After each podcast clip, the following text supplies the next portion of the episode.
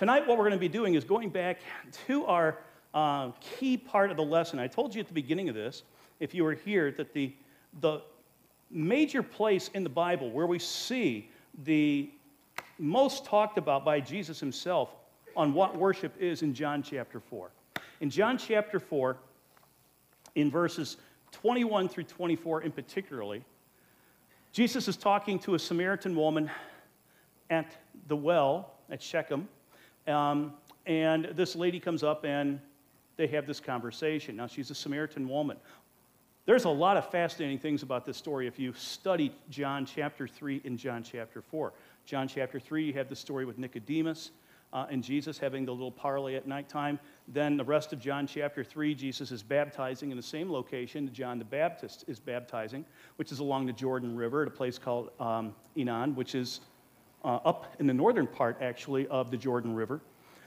And then it says that Jesus is heading to Galilee, but he backtracks. He goes south somewhat to get on a major road, and he comes south to, the, to Shechem, um, where this lady is living and then proceeds to go up into Galilee after that. So it's funny how Jesus goes up um, to baptize, comes down, after spending a couple of months there, comes down a little bit to the Samaritan village, obviously to speak to this one gal, and, and spends three or four days there, and then goes back up into Galilee. It was an intentional meeting. Don't think this was anything by accident. God designed this entire talk. So it's a fascinating thing, and you get into this. But we don't have time to go through all John 3 and 4. But we are looking at John chapter uh, 24, starting at verse 21 through 24 today. And I want to go through that because tonight's topic is where do I worship? We normally think of primarily, many of us think of worshiping taking place in a church sanctuary. Now, a lot of this, and I'm going to apologize because I think a lot of this stuff I'm going to show you tonight you already know. So it's going to be review for many of you. Maybe two or three, this will be new stuff. But it is something very important. It is a, uh, a pivotal thing before I go into the next lesson that we cover this because this is something that confuses a lot of people. Where am I supposed to worship? So, as we said, we've talked about the four types. I just went through that, so I'm just going to skip over that. Um, oh boy, here we go again. Okay, in John chapter 4, starting in verse 21, Jesus said to her, Woman, believe me, the hour is coming when neither on this mountain nor in Jerusalem will you worship the Father. You worship what you do not know. We worship what we know, for salvation is from the Jews. But the hour is coming and is now here when the true worshipers will worship the Father in spirit and in truth. For the Father is seeking such people to worship him. God is spirit, and those who worship him must worship him in spirit and in truth. And this little passage, worship, just keeps coming up. This is such a focal point having to do with worship. So, what's been going on? What happened here? Jesus is sitting down at the well. The woman comes over and they start this conversation. Now, for one thing, she's Samaritan. Now, to totally understand this and to understand what Jesus is talking about, because she asked, Where am I supposed to worship? That's what started this whole conversation. And for us to understand this, we have to understand a little bit about the Samaritans and who they are. Uh, this woman is from Samaria, and the Samaritans, now I'll tell you, I think a lot of people have this, this problem, or this, this story actually wrong. I think it's often taught incorrectly. That if you're familiar with the story, Jesus is talking to this woman, and then he says, if you recall how the story goes a few verses before, um, she uh, Jesus says, Go get your, your husband.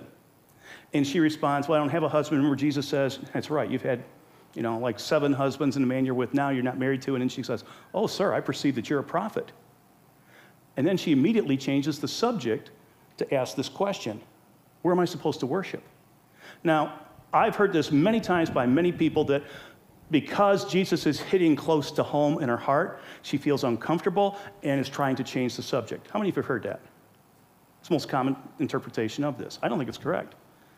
I think this lady is actually wondering the age old question that a lot of us are wondering too. What is the correct way to worship God? She is recognizing that Jesus is probably the Messiah. And because of that, who better to ask? But the problem is, she's a Samaritan. Now, what does that mean to us?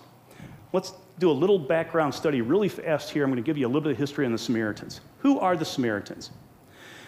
Well, when David and Solomon were reigning, Israel, the 12 tribes, were all combined into one nation. When Solomon died, his son Rehoboam became the new king.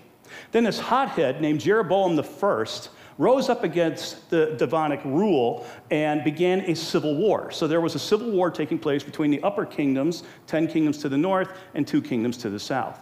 The 10 northern tribes sided with this hothead Jeroboam first, leaving just these two southern tribes, Judah and Benjamin, basically, who melded into one tribe with King Rehoboam, the grandson of King David. Now, to give you an idea, here were the 12 tribes of how they were set up during the biblical time of David and Solomon. Um, after the civil war is over, you can see Israel's in the purple, and then Judah is down to the bottom, very reduced in size. So that's what's been happening now is this is going on with these, these battles, if you will, um, throughout this time. So as it continues, Jeroboam's 10 tribe nation, they won the civil war and they become simply known as Israel, though some t- places in the Bible they're also, also called Ephraim. Um, later, that whole country is called Samaria because the capital city of Samaria, uh, which was constructed under General Omri, who became King Omri. Um, and so Jeroboam rebuilt and fortified the city of Shechem, which is at the foot of this mountain called Gerizim. So you got this big mountain here called Gerizim, a village down at the bottom, Shechem, and that becomes a very important city. Um, and that's where this starts to take place. Well, starting with Jeroboam the first, after the civil war is over, Jeroboam leads the people away from worship of God into worshiping idols. And idol worship became very much the norm. They made all sorts of idols. He appointed his own priests, contrary to what God's word was on that. And uh, he's just did everything going against God's plan. God sends prophets. He pays no attention to them. Matter of fact, he uh, has some bad run ins with prophets and things. And um, even though God is trying to call the people back, Jeroboam leads the people into the worship of the Baals and Asherah and others. Um, one of the sites that he built was this one here at Tel Dan in northern Galilee area. Beautiful place. This is a high place.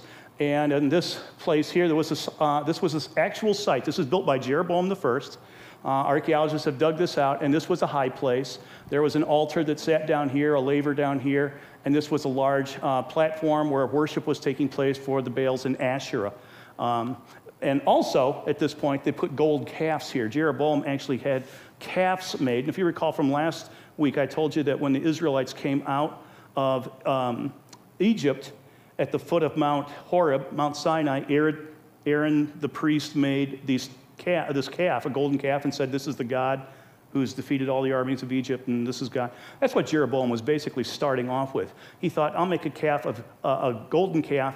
I'll put one up in, in the north. I'll put one down to the south. That way, people don't have to go to Jerusalem to worship God, and they can just go to these two sites, and that's who God is which that is not acceptable to God, obviously.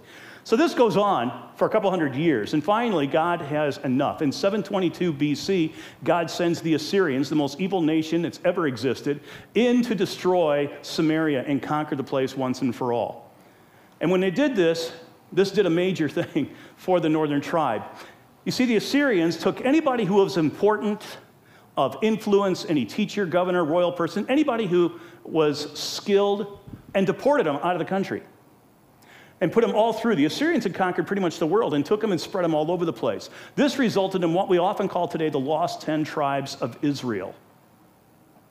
Uh, only the poor and unimportant people were left in the, the area to keep the agriculture and stuff going. But that wasn't where uh, the Assyrians left it. Uh, the king of Assyria then sent that had conquered other foreign nations, he sent foreign nations that he'd captured people from that one, and he deported them and put them into Samaria to intermarry with these, um, these Israelites there. And now these Israelites become half breeds. They left the God of Abraham and Moses for these idols uh, that these now, all these people are bringing in, all these different cultures worshiping other God, Chemosh, Dagon, Marduk, all these things are bringing them all in here. Um, and now Samaria is really, I mean, it was bad before with idol worship. Now it's just overflowing with idol worship. That's what's happened. That's what's going on in this land during this period of time. So, the Samaritans, now, to give you an idea too on what this lady's background is, who's asking this very important question, The Samaritans discarded all of the books of the Old Testament except the first five, the Torah or the Pentateuch. They're the only ones that they said were inspired of God. So the books of Joshua, Judges, Ruth, Samuel, Kings, Chronicles, all the Psalms, the, um, the prophets, Isaiah, Jeremiah, Ezekiel, Daniel, psh, that's not written by God. That, God had nothing to do with that. Those were man made works. We're not going to worship those. They only kept the first five. Of course, they also kept religious writings from other nations also. But the Torah was the only thing they really accepted. And then, to add more insult to their own religions and stuff like that, around 400 BC, they built a temple to Mount Gerizim to Zeus on top of this mountain. Now remember, this Samaritan woman, this is her background. I'm giving you the background of what this lady's like so we can understand what kind of question she's asking.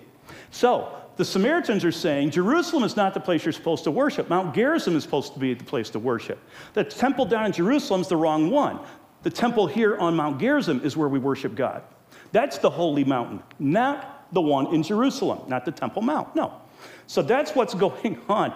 And to give you an idea here, what happens in 128 BC, John um, Hyrcanus, the Hasmonean leader of Judea or Judea, fought the Samaritans and he destroyed that temple. And it was never rebuilt. Even so, to this day, and yes, Samaritans do exist still today, they continue to worship only on Mount Gerizim. As far as I found is, uh, I, I, tried to find out what the world census is on Samaritans. It's about 600 was the latest thing I could find on it. And that was a couple of years ago, um, the last census that I found that they were included in. About 600 Samaritans still exist today, if you didn't know that. They still are there. And believe it or not, they still go to that same mountain. It's in the West Bank. They go to that same mountain and they perform lamb sacrifices, bull sacrifices, just like they did back in the days of David, Solomon, and all of them. That is still going on there. Um, they take the animal, they sacrifice the blood, and do the whole thing. That, that does still take place, yes.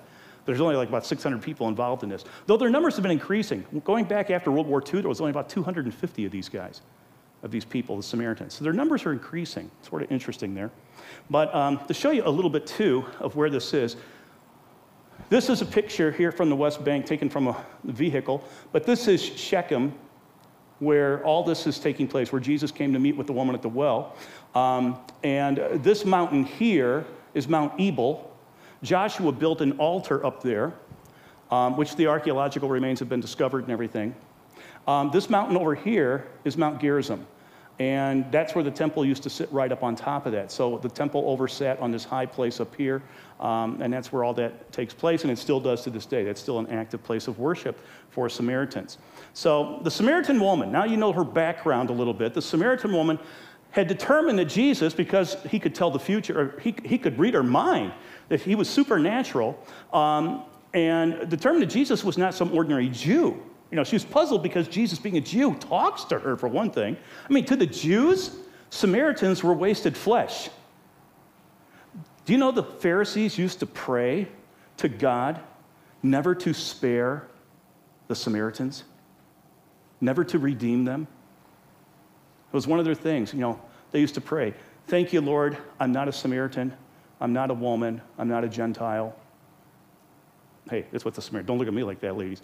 That's what they, they used to pray that. And they used to pray that the Samaritans, God would never ever redeem them. They were half breeds. And that's how they were viewed. So when Jesus comes and talks to her, whoa, that's shocking. And why would he do that? And why does he know things about her and stuff like this? You know, it just blew her mind. Could this be the Messiah? That's what she thought.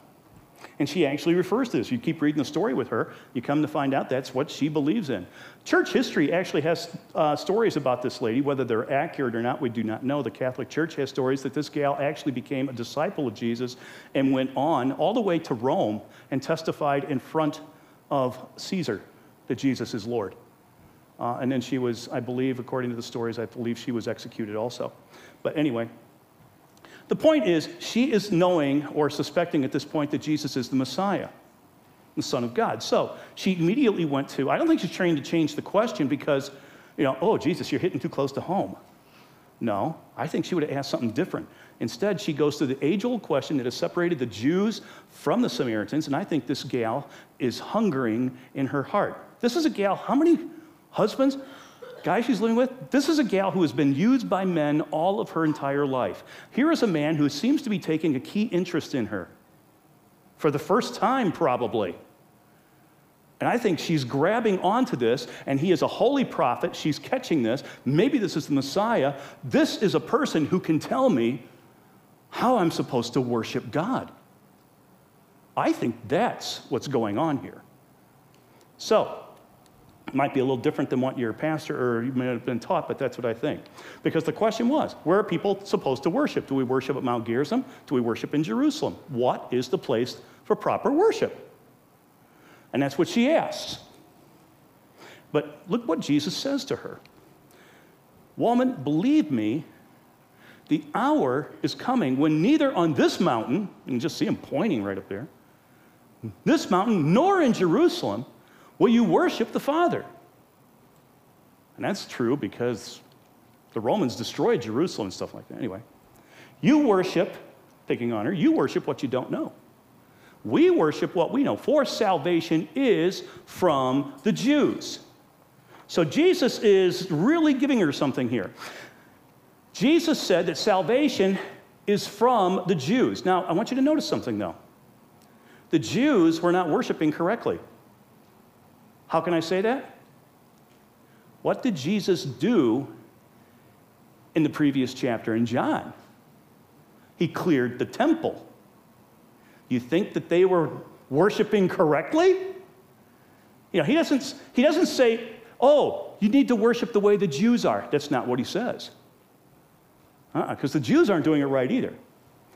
They're sinning also with unacceptable worship. That's what's happening. And so he's giving it to her. He says, Yeah, you Samaritans, you're doing it wrong.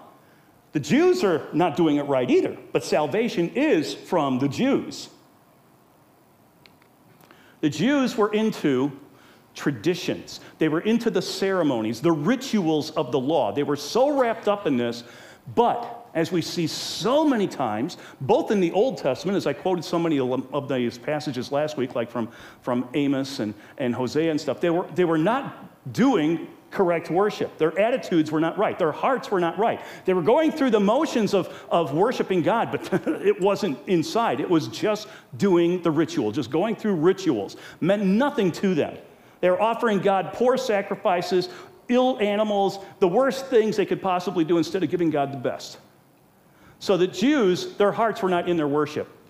And Jesus, just throughout the time of his ministry, is calling what these people are doing, the Sanhedrin, who are in charge of the worship and stuff, telling them, basically, you guys are sinning. You're a bunch of hypocrites. And this is an acceptable form of worship. And as we discussed in the last lesson, God does not accept that. Hmm. Now, in the Old Covenant, God designed a special place for worship where he himself would be manifest. We called it the tabernacle. By the way, the word tabernacle means dwelling. That's what the word tabernacle means. In Hebrew, it's the same word for dwelling, which makes that verse really interesting. You know, the, how, um, where it says in John that uh, Jesus came, the Son of Man came, God came and dwelt among us you want to put that in Hebrew, God came and tabernacled with us. That's, that's what it is. So the tabernacle. So to give you an idea of what this little tent thing was here, we're going to go a real quick little review on what the structure is, because this is so important. Do you know that the Bible has over 243 verses on the tabernacle itself? God is designing a place of worship, a specific place, and specific ways of coming to, before Him, the Almighty, the Holy God, and we're going to be talking about that later on in the lesson. And it was called the tabernacle. And as this image is showing you, um, if you're listening to us on the web or something, you can't see it, but we have a picture of the tabernacle there. It's an artistic drawing.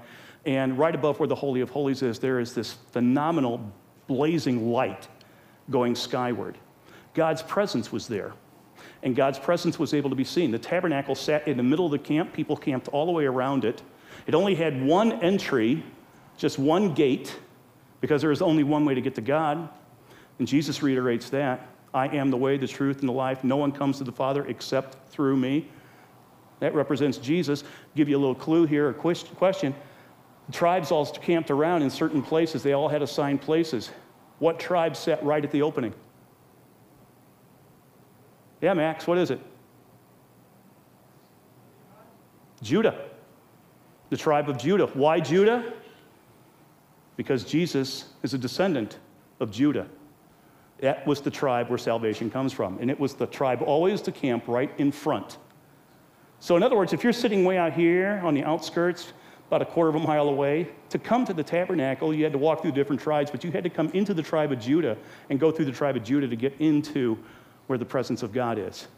And coming into the presence of God, that's worshiping. Mm. So, that's the tabernacle. And let's just run through some of the parts of the tabernacle just to let you see what these are. Um, there was the one entrance as you come in. It's a tent, uh, like a fence on the outside, and then there's this big tent on the inside. The first thing you come to is this altar of uh, bronze altar here for burning the uh, burnt offering. And you would bring your animal in here. And the only way, now, now see, this is so important for you to understand in worshiping here. God's presence is back here in the Holy of Holies. Over the Ark of the Covenant, the lid of the Ark of the Covenant is called the mercy seat. That's where God actually spoke to Moses from, and that's where God's presence would be manifest. It would appear there. Those God is spirit and everywhere, he would appear in this one spot. And the glory, the Shekinah glory in there just was like just blinding. They, couldn't even describe it, the name Shekinah meaning that. But um, that's where this was. Now, to get into the presence of God, the ordinary Joe, like Joe Jew here or something,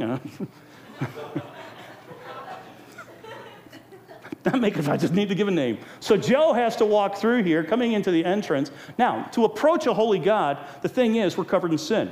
So what we have to do is we have to bring a burnt offering. We have to spill blood. So that's what this is for. The first thing to come in, you got to be forgiven of sin. You're going to come into the presence of God. You've got to get rid of your sin. So this represents salvation. Then the next thing that happens, we come in, there's this bronze laver, and that's the washing basin that the, the priest would use because this is as far as you would come.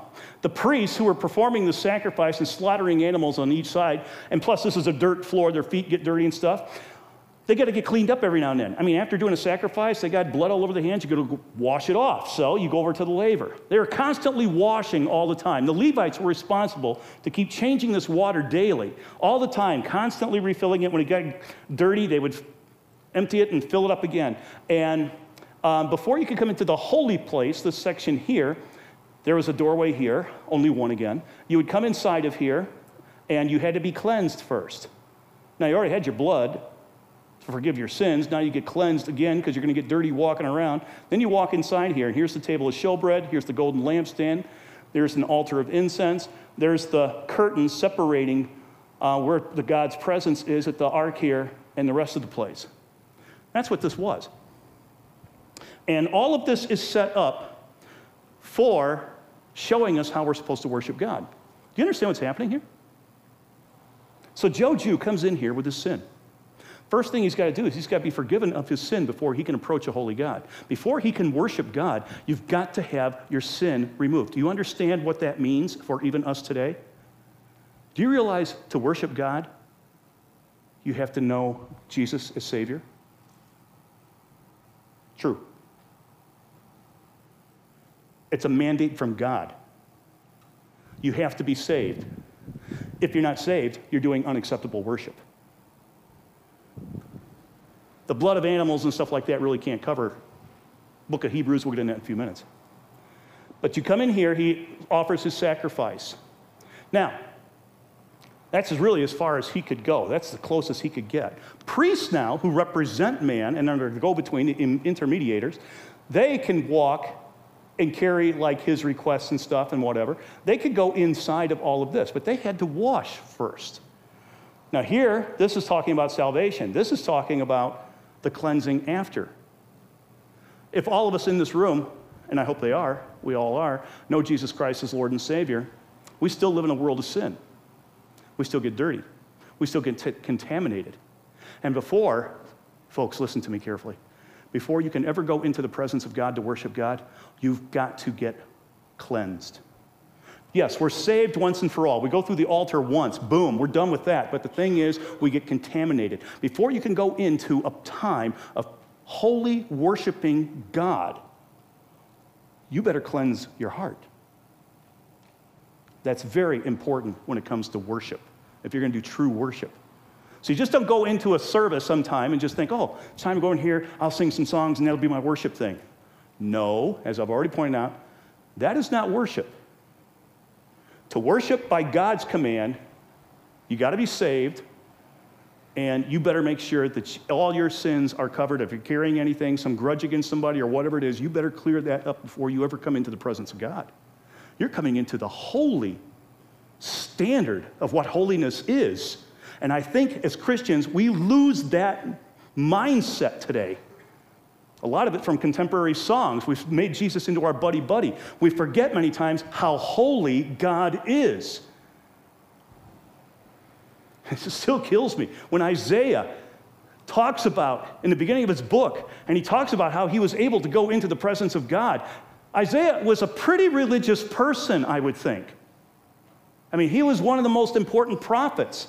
Yet, what did he do when he came into the presence? He fell on his face and cried, saying that he was a foul mouthed sinner. This is a, this is, I'm sorry, Isaiah. I mean, this is Isaiah. This is a big guy here, very important Bible character. And he falls down and he is like, oh, I am a sinner, I'm doomed. Then an angel goes over, takes a coal, and touches it to his lips and says, Now your sins are forgiven. You can come. So I don't think we catch that anymore. If God's our buddy buddy, we lose that aspect of respect and awe and admiration. I think that's very important for us to catch that. Then you come in here, and there's the table of showbread, bread, which feeds us, the Word of God feeds us, the lampstand, which guides us, the Word of God guides us, and Jesus is both the bread of life, He is the light of the world. And then we come over here to the altar of incense, which represents prayer. And with prayer, we can worship God. Then we can walk through this because Christ's death opened up this veil when he died on the cross. This veil here that separated, that this curtain was split in two, and now we have total access to the most holy God. That's an amazing thing right there. So, God also, besides the tabernacle itself, he set up a bunch of sacrifices for various reasons uh, for worshiping him. He gave all sorts of different things for worshiping him. He also designed a whole pile of holidays, different holidays for worship of him. He had these feasts for worship of him. And he designed all of these things throughout the year so that people would be constantly reminded of him, that God is always foremost on our thoughts. Every day when you get up, every day as you live your life, every day before you go to bed. God is foremost in your mind. Now, I know that's easy to say and it's difficult to do. I agree. I'm human. I know that's, that's typical. Very hard for us to do that kind of thing. But that's what God actually desires. And I sort of hit on a key thing here. If you're wondering what worship is, I sort of mentioned it. Worship really takes place daily. From the moment you get up to the moment you go to bed, worship is supposed to be taking place all the time. It's just not the song service. We'll cover that a little bit more later on. Like I say, these feasts and holidays, God set up these beautiful things. And I'll tell you, I, I did this about, oh, I don't know, 11 years ago, 10, 12 years ago, something like that, I did this series with my senior high um, at youth group, the, the church I work at. I did a whole study just on the feasts and holidays of the Jews, taking it out of the Old Testament. And most people thought, oh my gosh, this is going to be the most boring thing in the world. Ended up being one of the best lessons we ever did because the way we studied it was how Jesus, everything was pointing always to Jesus in these things. Now, we do not, not have to today, we do not have to do this, follow these things. This is part of the Old Covenant. But I know many Christians and many Christian families that make a practice for, I don't want to say the fun of it, but just for the, the, um, the traditions of it, for the, the interest of it, not knowing it has nothing to do with their salvation or relationship with God, they follow these, these holidays still. I know families that do this. They'll follow each one of these things. You know, it, um, they'll have, they'll do the uh, unleavened bread. They do uh, the Passover. They'll have a Seder meal. They'll do um, the, uh, even when at the Feast of Tabernacles, they set out in the camp in their backyard, uh, making a little booth and stuff. They know it has nothing to do with their salvation, but because it was something that God instituted in the Old Covenant, they like to do it, and then they sit and they talk about God and how Jesus fulfills this. It's a fascinating study. If you really want something you're sort of struggling, I don't know what to do in a Bible study, personal study, try this. You'll be amazed. It's one of the most amazing structures of how Jesus fits through this whole thing. So it's a great study to try. I challenge you to do that if you've never done it. But as we said, she, uh, God set up this thing called the tabernacle. The tabernacle was then later replaced during Solomon's reign with Solomon's temple. Giving you a diagram here, basically, of what Solomon's temple looked like. Solomon's temple was actually pretty small. Uh, though it was bigger than the, the tabernacle itself, Again, you have the bronze laver. You have uh, over here. You have the altar of incense. Or I'm sorry, the a bronze altar here. You come in through the main doorway here. Again, there's just one, and there'd be the table of showbread. There'd be the menorah. There'd be the lamp, uh, altar of uh, incense, where this priest is standing here in this illustration I'm showing, going into where the Ark of the Covenant was. That was Solomon's temple, and Solomon's temple hung around for a while, but then it was destroyed. Um, and by the Babylonians in 587 BC. It would be partially rebuilt by Zerubbabel in 517 BC during the reign of the Persians. That was the temple. Artist's conception of what Zerubbabel's temple looked like. Now imagine you were living at that time and you were an old person and you remembered Solomon's temple before the Babylonians destroyed it. And now this is what we're worshiping in. Do you see how, when it says in the Bible, the old men cried when the temple was dedicated because they could remember Solomon's and how this one was so, so poor in its construction and stuff. But Zerubbabel's temple in 517 would be eventually rebuilt by Herod the Great, though it's not here today because the Romans destroyed it in 79 AD under General Titus. This is a model, uh, a photograph I took when I was in Jerusalem of a model at the museum there, showing you the size of the temple that Herod built. Uh, Solomon's temple was tiny, tiny compared to the size of this massive temple. And it was one of the most lavish, beautiful temples in the entire ancient world. So that's what it was set up as. As a matter of fact, if you go there today, the, the Dome of the Rock, as I go back here, uh, the Dome of the Rock sits right here. Actually, um, the temple probably did not sit where the Dome of the Rock is. Archaeologists, many archaeologists now believe that uh, Solomon's temple sat over here. The Dome of the Rock sat in what's called the Court of the Gentiles, which I think God's got a sense of humor. Having the Islamic holy site sitting in the court of the Gentiles. Hmm. Obviously, you must be sleeping. Now, during the Old Covenant, worship was mainly done in the temple. And Jesus said and tells this lady that the Samaritans are worshiping wrong. You know, they had built a temple, but they were worshiping wrong.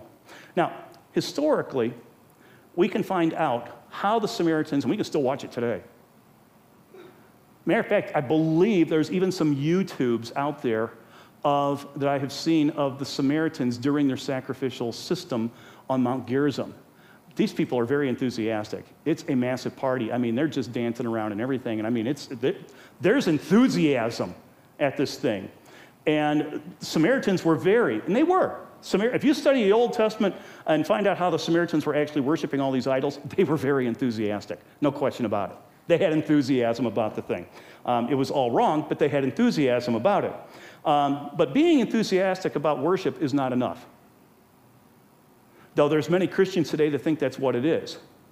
Just hopping up and down, jumping up, throwing your hands, screaming and shouting and praising God like that, they say, oh, that's good. That's, that's my worship thing. I did a great job of worshiping tonight because, you know, I really got emotionally into it and stuff like that. Uh, that's not what God says. No, it's not. Some think that they haven't worshiped. I've talked with many people who say they haven't worshiped until they reach some emotional, I love how they say, some emotional high or some climax in the service like that, emotionally, then I feel like I've worshiped. Then you're not worshiping properly. Something's wrong in your worship because that's not what real worship is. That's what the Samaritans were very guilty of. They were so enthusiastic and stuff like that. They worship God, they worship a lot of other things too, but they were, they were very enthusiastic, and God said that that was incomplete worship. They were worshiping in spirit. Boy, they were into it, but they were not worshiping in truth. Mm-mm. There's problems with that type of worship. Mainly, it's not true worship. It's not worshiping God in spirit and in truth. The Jews, on the other hand, were just the opposite. They were performing these required sacrifices, going through the ceremonies, the rituals and stuff, the motions of correct worship, but their hearts weren't in it. They were not right with God.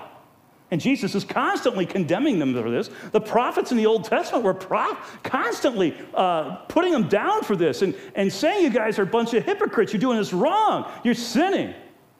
They were worshiping in truth, they were following God's word, but uh, their hearts weren't in it. They weren't worshiping in spirit.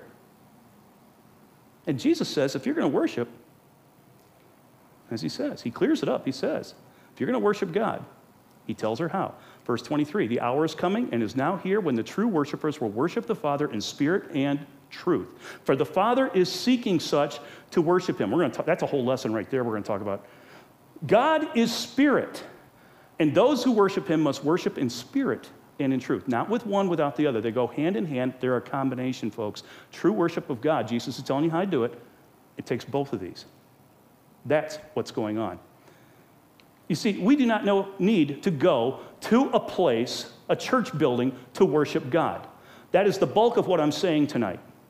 Because a lot of us do not totally understand correct worship as according to what God says. And God makes it very clear, as Jesus is talking about, and he says, worshiping on this mountain or in Jerusalem, hey, it doesn't matter. Time's coming very soon when you won't worship in any of these places. No, you don't have to go to a church building to worship God. There's a lot of other places you can worship God that work great the forest, your car, your bathroom, your bedroom, on a sidewalk. You don't have to be in a church building. Though I know many people who think that's really the proper way to worship. I remember as a little kid walking into the sanctuary of our church when I was growing up, chewing gum and laughing and carrying on. And I got scolded very heavily and I said, Why? What did I do wrong? I was just a little kid, maybe 20. No. um, I was maybe about six or seven, but I, I still remember this.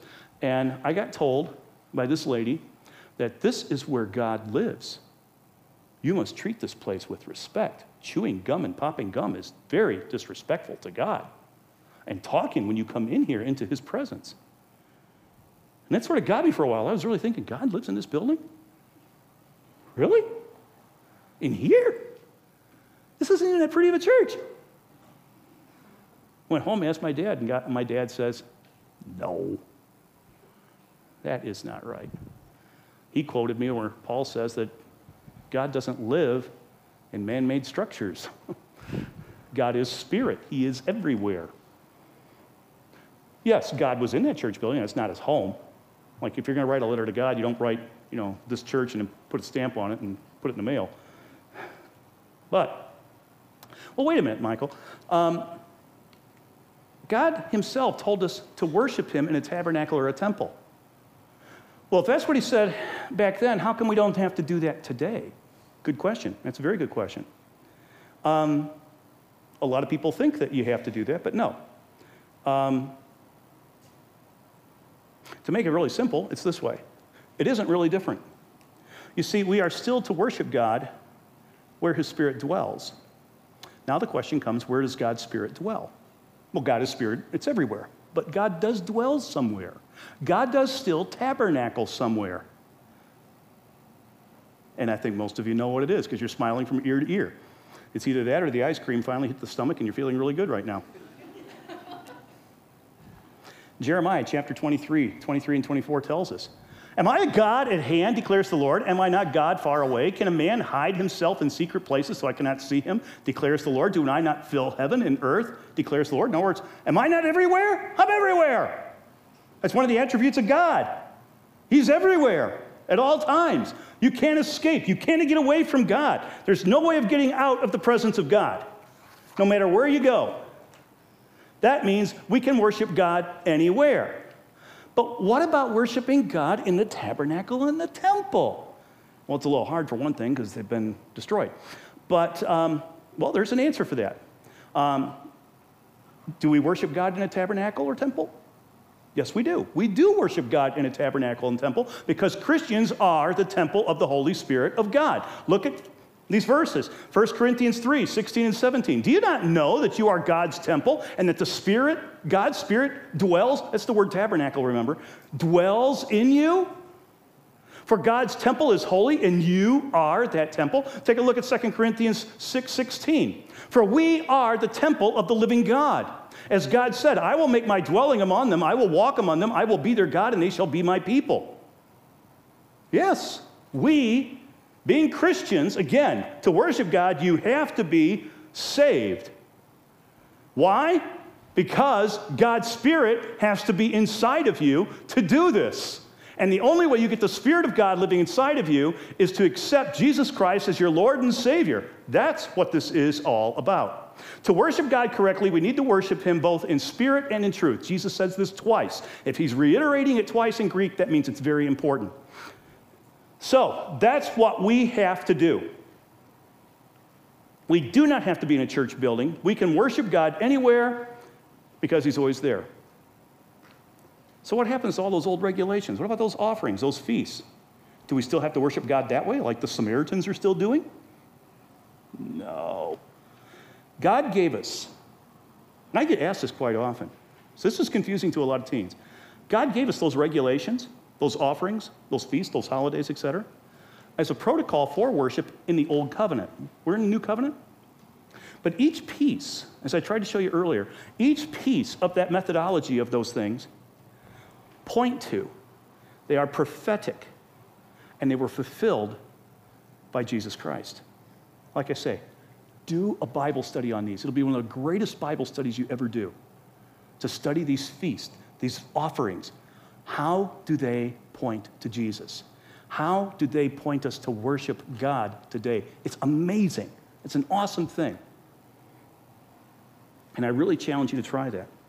So, um, I'll tell you what, let me give you an example really quick here as we just end this. An example of how being the temple of God today, God, I hope you guys realize you are the temple of God, and how being the temple of God today, we still use these methods. We do. We still use these methods to worship God. And let me show you just really quick here as we go through this. I sort of did this at the beginning. I'm just wrapping it up here now. First, number one, most important, to be a true worshiper of God, you need to come to God with blood to cover your sins. The blood of animals doesn't really work. This is the burnt offering. The first thing as you come into the tabernacle or the temple was to do a burnt offering. To come in to have access to God, you have to be saved. You have to be redeemed. That's it.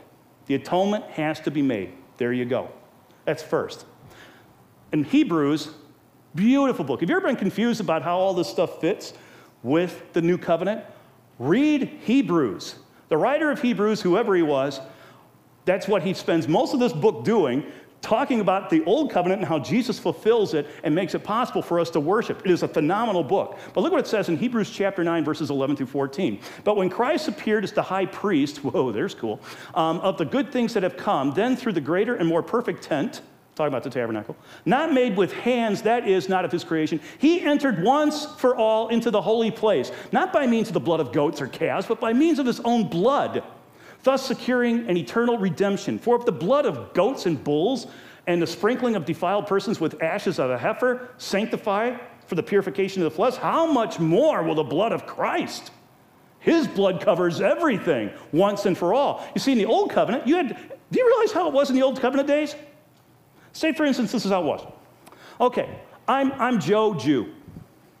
Okay, I'm walking to work or going down the road and stuff like this, and some hot cheeky babe comes walking by and I'm like, wow, look at that. oh man, I'm married. Forgot about that. Um, oh, oh, I've sinned. Okay, God, I just committed adultery. Okay, I know what I got to do. I go home and I get my best lamb, go up to the tabernacle, go up to the priest. I sinned. This is what I did. Kill the thing. Okay, sacrifices it. Okay, your sins are forgiven. Now, don't sin no more. Okay, I won't. Turn around and start walking out. And uh, I come over and a person asks me, Hey, it worked. Did you do this thing at work? Well, uh, I sort of did that, but uh, well, I'm not going to tell you the truth about it. I'm, I'm going to sort of shade the truth a little bit. And so I start telling a little lie here and everything. And I'm like, Oh, And afterwards, he walks off like I got away with it, but oh man, my conscience is bothered. Yeah, I sinned. I know. I got to go back. Go get another lamb. Pick up a lamb, bring it back to the tabernacle. Okay, hey, I guess it's, I know it's me again, but you know, so yeah, you. Slit the thing, sacrifice the thing, does all the stuff like that. Now, go on, don't sin no more. Okay, I won't. I won't. Oh, wow, look at that chariot my neighbor got. Oh, the gold trim. Ooh, wow, look at that. And that horse. Oh, man, do I want that? Why don't I get something like that? I never, I should get one of those. He's, he's, I make more money than him. And oh, man, I'm coveting. Oh, gee, that was one of those commands. Okay, where's my next lamb? All right, let's go back over here. Hi, you again? What is the matter with you? I'm a sinner, I know. Yeah, so we sacrifice that thing again. Now, don't sin no more. Okay, okay, I go, you see the idea here. The thing is with Jesus, it's like this Jesus, I sin. I'm keeping sin. These animal things are not taking away all my sin. How about I sacrifice you? And Jesus says, Yes, I will do that. My blood will cover all your sins forever because I'm not a bull, a goat. I am the Lamb of God. You see the difference? Mm. This is the symbol of salvation. To be a true worshiper of God, you must be saved to enter into his presence. That is so important for us to understand. The symbol of salvation.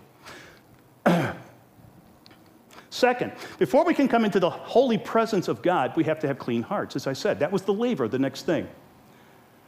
Psalm, the writer of Psalm, gives us a very important clue about how we can approach a holy God to worship him. In Psalm 24, verses 3 and 4, look what he says Who shall ascend the hill of the Lord? In other words, coming into the presence of God. Who shall ascend the hill of the Lord? And who shall stand in his holy place? standing in the holy presence of God.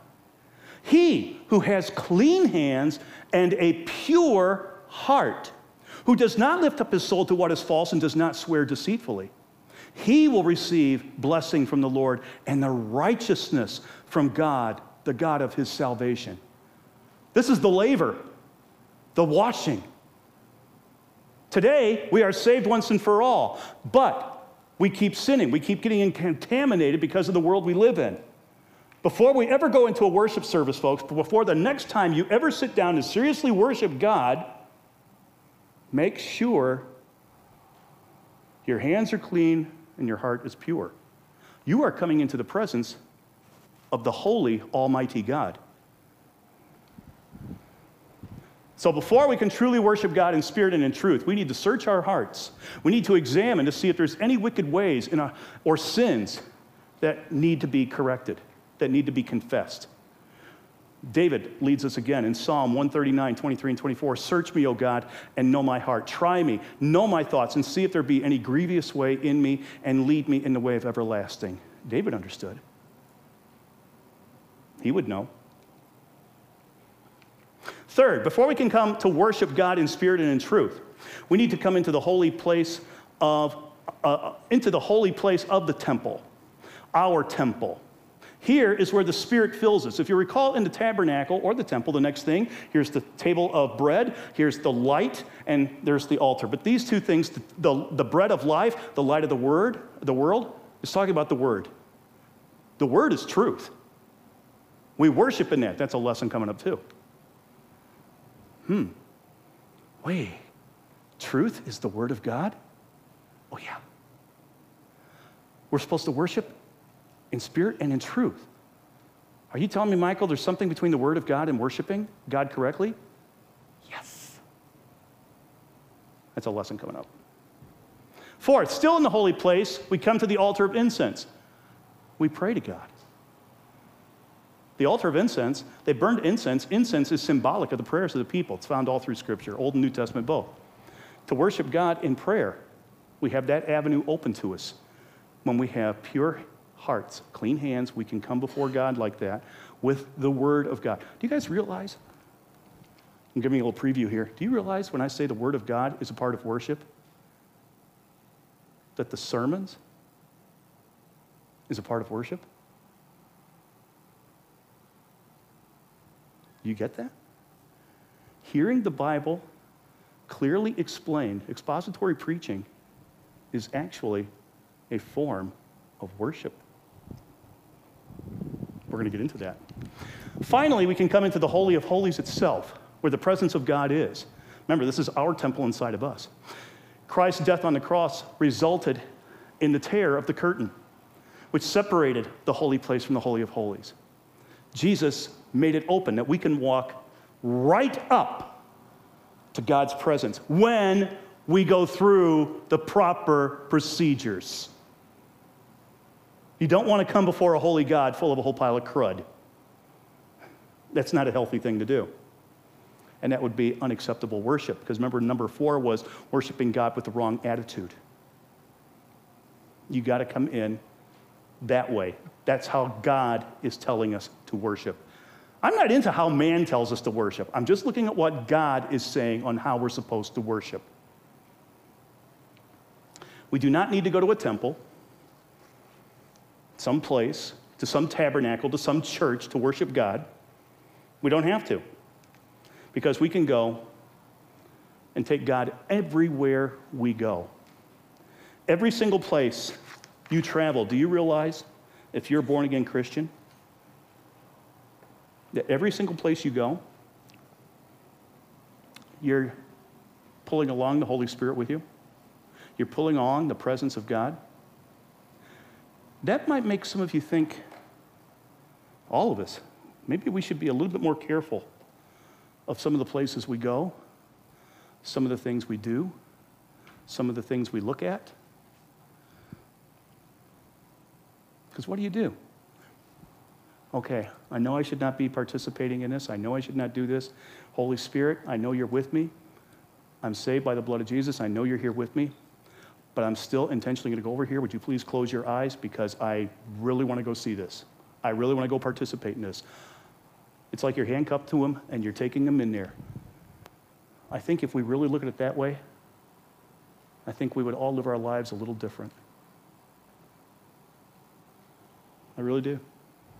I think that's something we need to be remembering because I think that also is so important in our worship. Got some thought questions there, but I'm just going to close in prayer here because I've gone a little long here tonight. Thank you for being patient with me. Let's close in prayer. Father, we thank you so much.